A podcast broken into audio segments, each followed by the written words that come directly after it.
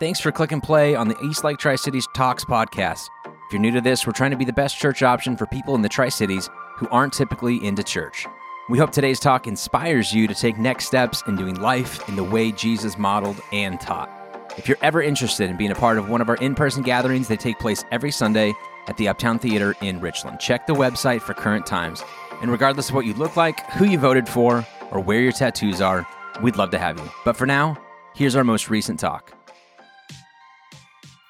Good morning, East Lake. Thank you for having me this morning. Um, I'm glad to be here. I love the way that you're honoring your pastors out there. I saw that it's um, pastor appreciation. I, lo- I, mean, they're not here for it, but I bet they feel it.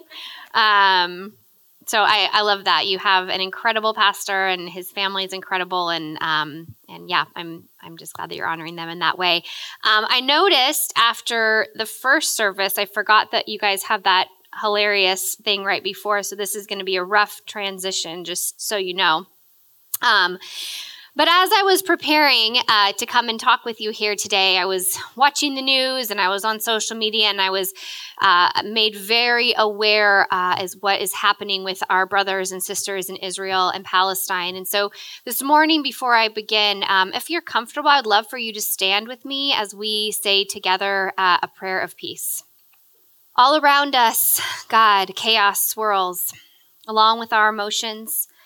And we're trying to find our footing. We're trying to be people that follow you, even in times of upheaval, especially then. We seek the peace of your kingdom, community, in our world, in our family, and in our hearts. Will you instill in us the values of your upside down kingdom? Where peacemakers are blessed, even if it doesn't always feel that way. The world is on fire, ignited by shouts and screams at one another. Help us not to add to the noise, but seek to listen. Help us seek to understand instead of only trying to be understood. We pray now for those locally and globally for whom conflict is a close companion, for whom violence wills in the shadows, for whom war is never far away. We ache for the day when warring nations will be at peace, when brother will not fight against brother. Help us raise children who sow love instead of hate, planting seeds that will become mighty oaks of righteousness and cultivating lives of justice, so that our world may bloom with your love. May we be known by our love and by our willingness to show up and stand with those who are often unheard. May we use our voices to speak when something is wrong or someone is hurt. We ask for your peace that surpasses all understanding, and that we would be emboldened enough to work for peace and humble enough to turn to you again and again. We lay down our swords and our fighting words and our deep desire to be right. If we shout, may we shout good news to the poor. If we fight, may we fight injustice. If we push, may we push open doors toward freedom. If we wrestle, may we wrestle with you. If we break, may we break the chains of captivity. If we defend, may we defend the vulnerable. If we tear down, may we tear down the walls that divide. Amen. Thank you. As I was preparing this talk, uh, I was reminded of my son, who's eight years old. His name is Hudson. And recently, well, we've been trying for years to have like a good, consistent family Bible reading devotional time because that's what it feels like, you know, we should do. I'm a pastor. Um, and it has never been successful. Okay. Um, and so I decided that we're going to do this at dinner. This is going to be our nightly dinner time thing because you got something else to do besides listen. You can eat and you're kind of stuck there a little bit, right? So um, shouldn't be complaining. Well, my 11 year old daughter was great with this. And, and so we, we started. My son was, yeah, we're fine. And all of a sudden he needs ketchup. He has ketchup, but he needs more ketchup. All of a sudden, even though he's eight, his chicken now is becoming an airplane into his mouth. Um, and then and then after this kind of this continued, all of a sudden I see him laying on his arm like this, and just just like like making this loud snoring noise. So finally, I, I'd had it. I was like, okay, buddy, you're being rude. You're being disrespectful. What is the deal? And he said, I hate the Bible. And just starts crying and sobbing and throwing this big fit. And then I'm like, well, great. We've blown it. Somebody should take our children away from us because clearly we can't, we have not uh, been a good example. So, um, but but before I, you know, went to the worst case scenario, I, I, said, okay, well, buddy, what is it? Like what what do you hate about it? What is giving you such strong feelings about this beautiful storybook Bible that I have purchased for you that is very interesting and engaging and has lots of pictures? Um, and he said, I just, I don't know the point. Like there's all these stories and, and none of them connect and they, and they don't have anything to do with me. What is the point? And even though we might not be snoring audibly, why do we engage in this? Why are we reading this? Why do we show up on a weekend to hear more about it? And so today we're going to be looking at Exodus, which is the story of God's rescue from the, of the Israelites out of slavery in Egypt. And in Exodus, we begin to see the expansion of the promise that God made in Genesis. And God promises things that can be uh, put into three different categories. God promises many descendants, so relationships. God promises the land of Canaan, so a sense of home and belonging. And God promises a special relationship with his people, so communion. And it's my belief and understanding that the Bible is meant to be read as a progressing narrative. That humans and God wrote the Bible and set us up for a trajectory right? That God keeps revealing and pulling his people into a bigger and more beautiful picture of who God is. And this point of view is called a trajectory redemptive movement hermeneutic. And you'll probably never need to know this term, but it makes me sound smart. And also, I think it's kind of helpful to have in the back of our mind as we're reading scripture. Because the term in and of itself is descriptive. So we have a trajectory, a path of progressive progression that something follows. And that path is of redemptive movement. It's always moving towards redemption. God is continually drawing us towards life and freedom, away from bondage and suffering. This trajectory of redemption moves us from exclusivity to embrace. And this is what we're going to focus on today. I, I, see it as a funnel. I keep doing this motion because it starts really specific down here with Adam and Eve, and then we see it expand to Abraham and Mary and to us. And obviously, there's more people in between, but we start really specific, and then we begin to include everyone. I think also as we as we read Exodus, we see an expansion and an understanding of who God in these early biblical books. In Genesis, God's name is the Lord, the God of Abraham, the God of Isaac, the God of Jacob, the God Almighty. That's how God is referred to in the first book in the Bible. But in Exodus, God begins revealing additional names that give a deeper insight into God's character. But perhaps more than anything, Exodus is an origin story, not just an account of the Israelite identity, but the why and the how behind that identity and their relationship, that covenant, that promise with God. So, a little bit of historical context. You maybe are aware of or remember the account of Joseph. Maybe think of his Technicolor Dreamcoat of uh, Broadway fame. Uh, but uh, from Genesis, where his whole family ends up in Egypt, right? They all end up in Egypt under his authority. Well, this family grows and they have more and more children, and eventually the patriarchs of that time pass away.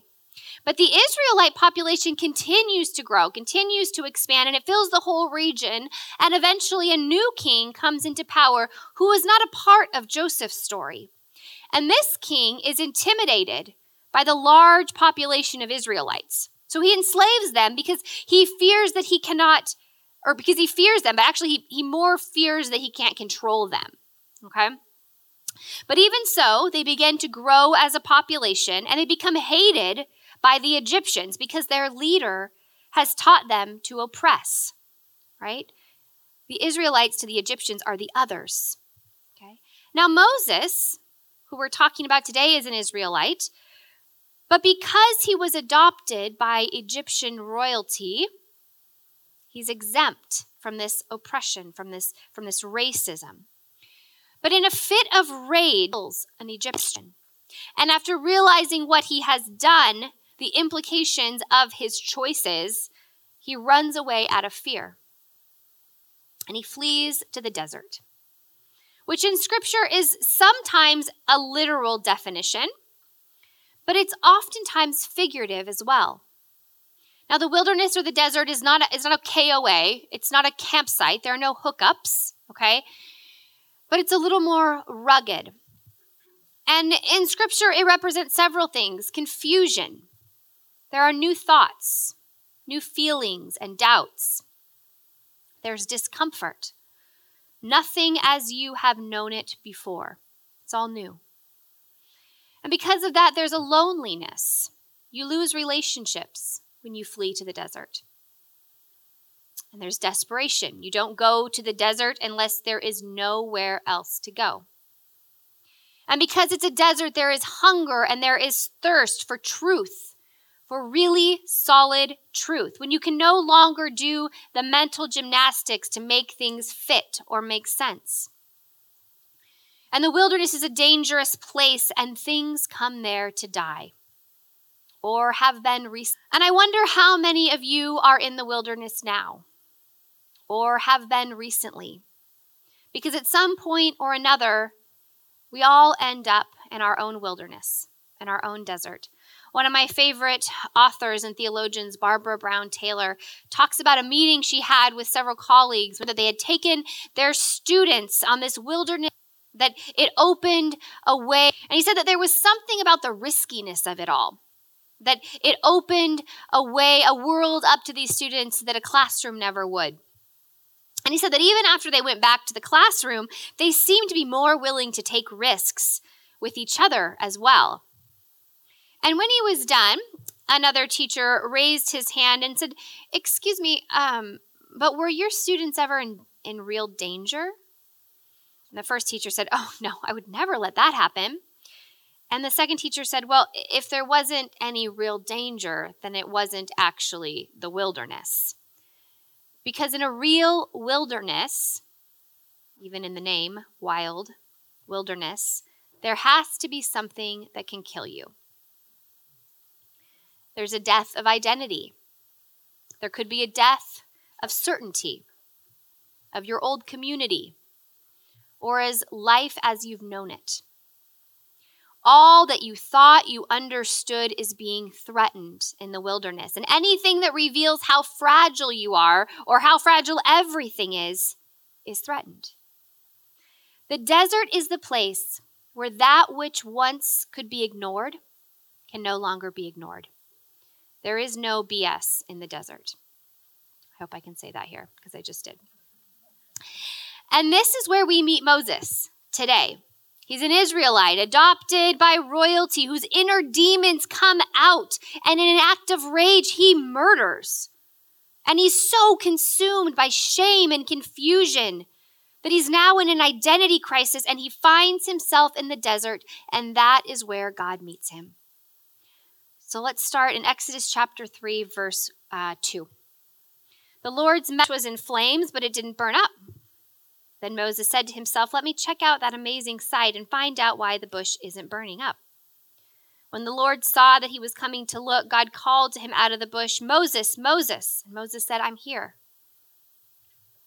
Now, I'm going to pause there. Ancient history tells us that people believed that God or gods, plural, dwelled only in special holy places like temples, places that were sacred, set apart, clean, pure. And often this story is taught in accordance with the belief that God came off a throne to meet Moses, but in order to do so, he needed to create a holy space with flames in order to make it pure.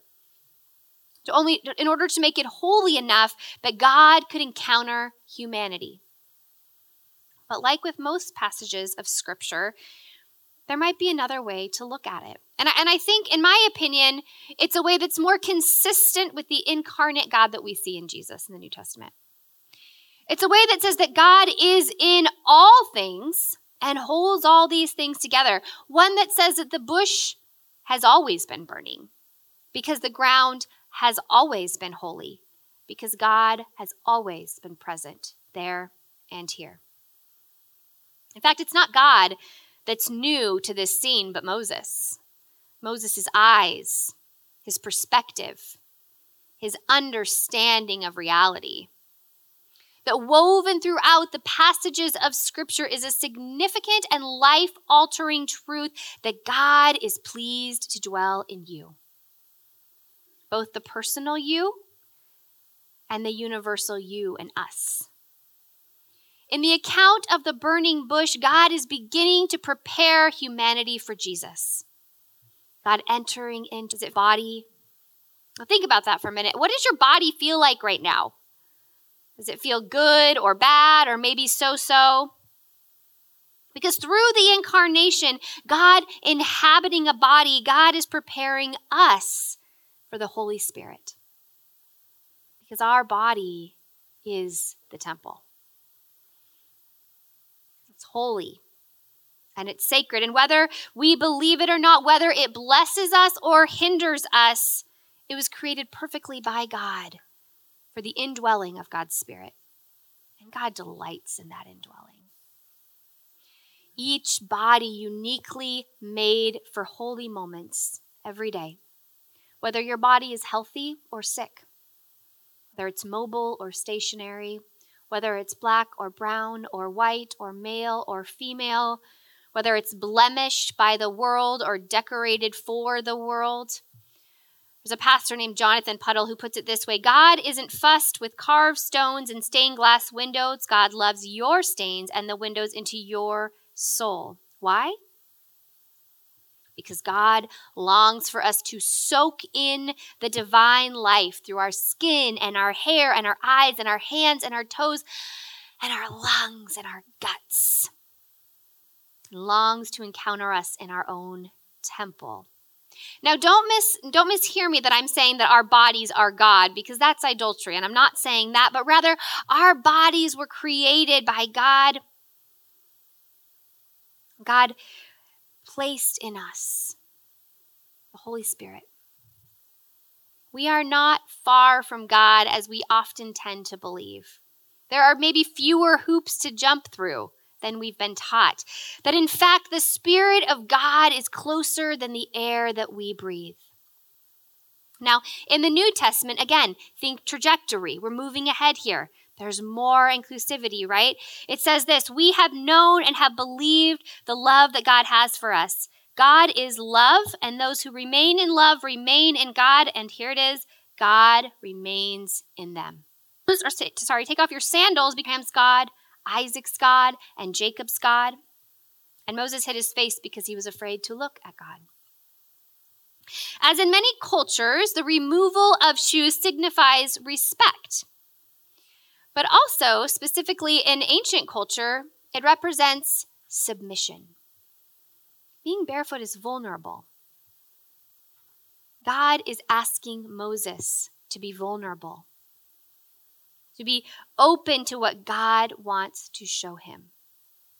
And I think there's actually a few more reasons why God asks Moses to remove his sandals when our kids were little, and uh, both of them went through seasons where naps weren't always easy. And so while they were sleeping, did we put on our heavy snow boots and start stomping around? No. We took off our shoes. With barefoot, with sorry, with bare feet, we not only walk in humility, but we walk softly and gently. Instead of stomping on others loudly and aggressively, in the name of power or maybe pride, we walk lightly in love, not timid, not pushed over, but softer, be with less of an edge. We take steps of love and joy and peace and patience and kindness and goodness, gentleness, faithfulness, and self control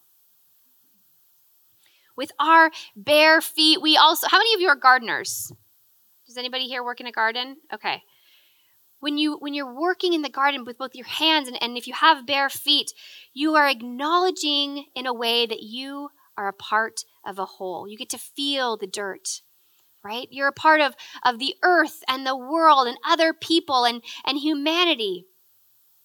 And the world is, is no longer something to destroy in order to elevate ourselves. That's a mindset of Pharaoh, of empire, and of worldly power. But instead, we become anti Pharaoh.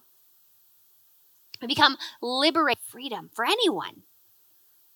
Overpowering is not freedom being able to love without boundaries, without judgment, to love sacrificially and lavishly, that is freedom. And we, like Moses, become the anti Pharaoh by removing our shoes. And then God introduces himself. He says, I am God, the God of your father, the God of Abraham, Isaac, and Jacob. Now, typically, if we look back a little ways, it says, I'm the God of your fathers. Like, in other words, I'm the God of your ancestors. It's more general, but in this case, God says this the God of your specific father, Moses. He personalizes it. And through this, he meets Moses exactly where he is. And essentially, he says, You look very confused and scared. But listen, this is a family thing. Okay? You're actually deeply connected to me, and I know you, and you're going to get to know me too. We are going to get to know each other. This is about our family. Let's keep reading. Verse 7. Then the Lord said, I've clearly seen my people oppressed in Egypt.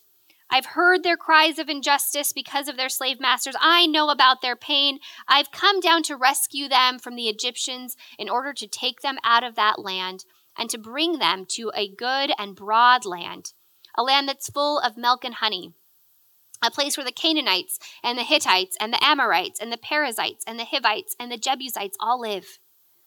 Now the Israelites' cries of injustice have reached me.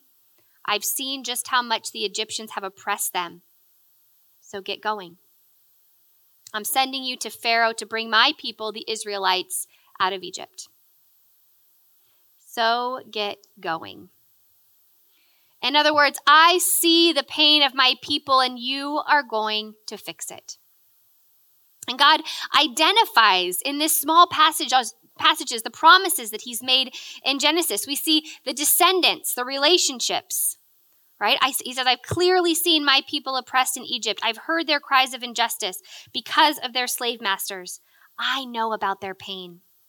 He talks about the land, that idea of becoming, of home. I've come down to rescue them. He lists all the groups of people. And he identifies the relationship with God, with communion. He says, Now the Israelites' cries of justice have reached me, and I've seen just how much the Egyptians have, have oppressed them. So there's that communion with God. Now, there's a poem called Dark Night of the Soul, and it's by St. John of the Cross, where he talks about fire and the purification process.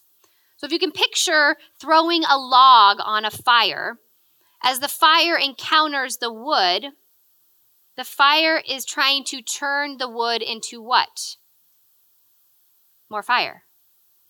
To unite with the wood, to make the wood more like itself. And as the wood heats up, it doesn't, it doesn't reach a state of perfection, but instead becomes uh, the flaws and the blemishes come to the surface, right? It's charred and a little bit disfigured. And it keeps burning. Reaching unbearable temperatures until it gives in, combusts, trinity, and becomes one with the fire. This is a metaphor for Trinitarian living. Trinitarian is in the Trinity. God creates us with the mindset of unity, both with, with each other and with Creator, into this flow and relationship of the Trinity. Like the fire and the wood, there's a great becoming. And this is Jesus' prayer for us before he dies. Again, we're on that trajectory, right? He says this I pray that they will be one, Father, just as you are in me and I am in you. I pray that they will also be in us so that the world will believe that you sent me. I've given them the glory that you gave me, so that they can be one just as we are one. I am in them, and you are in me, so that they will be made perfectly one. To bring my people out of Egypt. We're going to do this together because together is the only way. Let's keep reading. Verse 11. But Moses said to God, Who am I to go to Pharaoh and to bring the Israelites out of Egypt? And God said, I will be with you. And this will show you that I am the one who sent you. After you bring the people out of Egypt, you will come back here and worship God on this mountain. Moses said to God, Suppose I go to the Israelites and say to them, The God of your father has sent me to you. And they ask me, What is his name? Then what shall I tell them? God said to Moses, I am who I am. This is what you are to say to the Israelites I am has sent me to you. Now, this is a pivotal moment in biblical history because God reveals a new name. And especially in these early books of the Bible, names are very important. And this name is Yahweh. And it's a name that becomes the most frequent name for God. If you look in our English Bibles, it's the capital Lord. It's L O R D, all in caps. And it became such a holy name that it wasn't even allowed to be pronounced out loud. And yet it is a name that is limitless. Moses does not want this task. He wants liberation, but he's afraid, he's terrified to be the liberator. His first objection is, Who am I? Who am I to do this? And God's response is, I will be with you. You have to trust me. And it's, it's kind of funny in that Moses is asking for a sign, right? And God essentially says, here's, here, here's your sign. Go do what I've asked you to do. Come back here, and then I'll give you a sign. Again, trust me. But that's not enough for Moses. And rightly so. This is a, a big task. So he objects again. He says, I can't just say that, that God is with them, right? That's not enough. What name should I give them? Moses wants actual backup. He wants a powerful name that Pharaoh will say, Oh my gosh, by all means, if, if that's who you're talking about, take your people and go. It'd be like trying to get into, I don't know, an exclusive restaurant and saying, Well, Taylor Swift said I could get a table. But Instead, God resists any name that would limit him to the here and the now. God can't be limited to a name. Instead, God keeps himself open for the future, right? Allowing for a more radical translation of this nameless name. I am as I will show myself to be. And as we see in Genesis, in the beginning of God's promises, we see in Exodus this progressing. It's not finished, it's not complete, but it's progressing. And in God's name, we see this too. This is not the full revelation of me. I am as I shall show myself to be Yahweh, unboxed, without bounds. So at this point, my son would be loudly snoring. And so I want to ask us the question why does this matter? Why are we going back so far in the Old Testament? Glory of God in a scraggly bush in the desert, and he is awakened after he runs away, there's a stripping down for Moses, right? He, he goes from a place of power and privilege to the wilderness, the darkest, the darkest place. And after seeing the glory of God in the ordinary, then, and not until then, is he ready to lead his people out of oppression, and he starts a revolution. This is what it means to be the church. He tried doing this before, right? Before he entered the wilderness, Moses tried to liberate. He tried to do this work with his fight, with his encounter with the Egyptians. But he didn't fully understand what it meant to be beloved by God. He was overcome by pride and violence. And he took matters into his own hands, and as a result, he killed another of God's beloved. He tried to do God's work without God. Yet at the burning bush, Moses sees that God dwells in all. And until he realized the glory of God, Moses could not be a liberator. Because even though he ran away from Egypt, the ways of Egypt were still in him. Conquering, winning, pride, power. Once he could perceive God's glory in all moments, he could be free. He could be liberated so that he could become a liberator. And the same is true for us. When we see God's presence everywhere, in everyone and in all things, we realize that every step we take is on holy ground because it's all holy ground. And in Christ, the, the chosen people are the entire human race, and the holy ground is the whole earth. Now, what do we do with this? Well, we look for the burning bush. The burning bush, which has always been burning, because the ground has always been holy, because God has always been here. And we allow that to shift our perspective and we pay attention in order to look for the glory of God in the wilderness, if that's where you find yourself, and in the ordinary. And we listen for our name Moses, Moses, because you are a holy place where God dwells. And we take off our shoes. We walk in humility and love as Jesus showed us. People over product. And like Moses, we become consumed by the fire of God.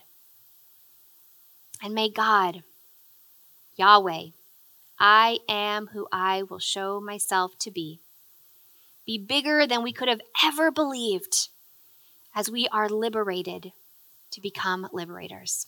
Would you pray with me? God, thank you for your word. That even though we may think it's boring or irrelevant, God, you show up in it and you are the hero of it all. That this isn't really about Moses or anyone else that are in these pages, but God, it's our story too. That we are a part of this. We are a part of the redemptive work that you began so long ago and continue to do today. God, you are who you say you are. So, so let us pay attention. Give us eyes to see and ears to hear who you are in our lives so that we can further your kingdom with your love.